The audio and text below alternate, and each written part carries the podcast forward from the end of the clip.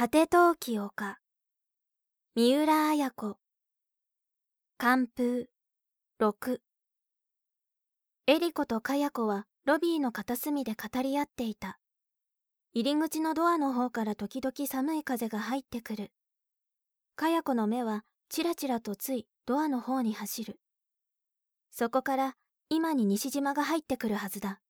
そしてエレベーターからはあの貴子という娘が出てくるはずなのだ。そう。それでかやちゃん金井さんという人と結婚するつもりなの。エリコは今夜はサラサ模様の和服を着ている。さすがに茶の稽古日ごとに和服を着ているだけあってしっとりとした潤いのある風情だった。そんなエリコにかや子は妬みを感じながらもさりげなく答えた。それがわからないからお姉さんに相談するのよ。そうね。私にはどうしなさいとは言えないわ。そういう大事なことは自分自身が決めることだもの。あら、冷たいのねお姉さん。そんなことないわ。結婚という大事なことが自分で決められないようだったら、その結婚生活はおままごとだと思うのよ私は。ただね、こうは言えるわ。私がかやちゃんだったら、金井さんとはそうはならなかったわ。そりゃあそうかもね。かや子の視線は再び正面の方に走るかや子には相談も何もないのだ。西島とあの都会的な女性がむつまじげに会う様を姉のエリコがどんな思いで眺めるかそれが楽しみでならないのだ。遅いわね金井さん。お差し支えができたのかしら？エリコが腕時計を見た。8時25分だ。変ね。大抵は時間は守る人なのよ。でもすぐ来るわよきっと。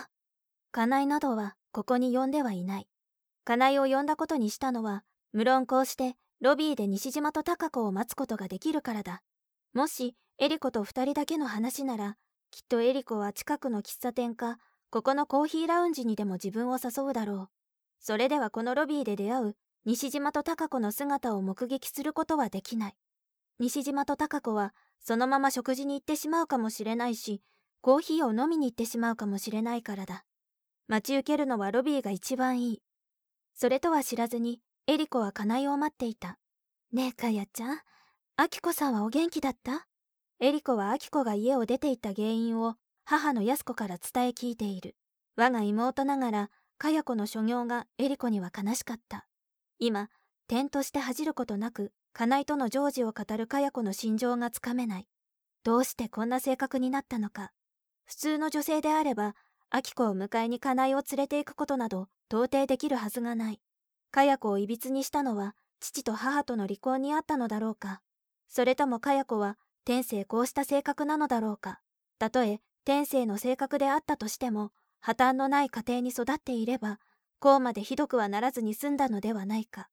そう思うとエリコはかや子が哀れでもあった。エリコは今大事なことは自分で決めよと突き放した。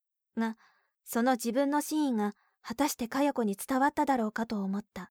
エリコはこの間、三谷高政という人の幸福論を読んだ。その中にこんな言葉が書いてあった。我ら人間は自由意志の主体である。したがって我らの一生は我ら自らの責任において我ら自ら生き営むべき一生である。それがためにはもし我らに守護の精霊がついているものならば彼らは我らを邪道より阻止するにとどまるべくそれ以上積極的に我らを聖堂にまで促し進むるがごときは親切のしすぎであると言わねばならぬこのことは我らが隣人に対して自ら親切を尽くそうとする場合にも明記して忘れぬようにせねばならぬ隣人をしてみだりに彼自らの責任から逃れしむような親切は許すべからざるおせっかいである。それは人の独立を奪うものであって、人格冒涜である。エリコ自身、人には親切な方であった。だからこの言葉は自らを戒めるために大切な言葉であった。祖母の常は決して悪い人ではないが、親切が過ぎて母の一生を誤らせた。もし常という存在がなければ、母の安子は果たして離婚したかどうか。その時点では夫の浮気に悩む安子が確かに哀れにも見えたであろう。だが、その安子を陽一から強引に引き離したのは常だった。この本を読んだ時、エリコはすぐにそのことを思った。私、やっぱり金井さんが好きだわ。かや子が言った。わざとそう言ったのだ。言っても言わなくてもいいことだった。ただ時間を潰すための会話に過ぎないのだ。8時半になろうとしている。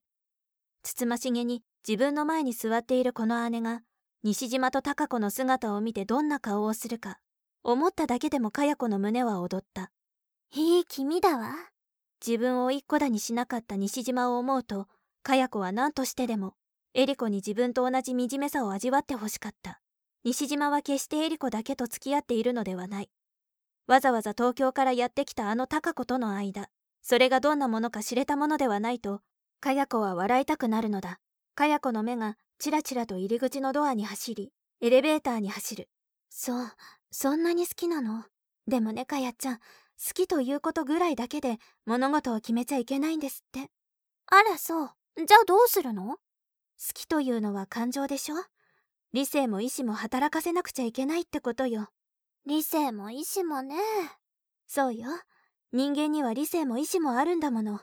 かやちゃんの理性は何と言ってるの？さあ何と言ってるかな。よくよく自問してみるといいわ。そうね。次第にかや子の言葉が少なくなる。8時35分を過ぎた。確か8時半にロビーで会うと電話で言っていた。8時半に2人はここに現れるはずなのだ。遅いわ。変だわ。思わずかや子は口走った。がエリコはそれを金井のことと思って怪しまず「お電話かけてみたら?」と優しく言った。いいわ。もう少し待つわ。お姉さんには悪いけど。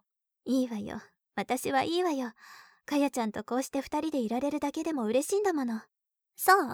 そう言ってくれると嬉しいわ。言いながらかや子はなんと人のいい姉かと笑いたくなった。今に西島と貴子がここに現れるのだ。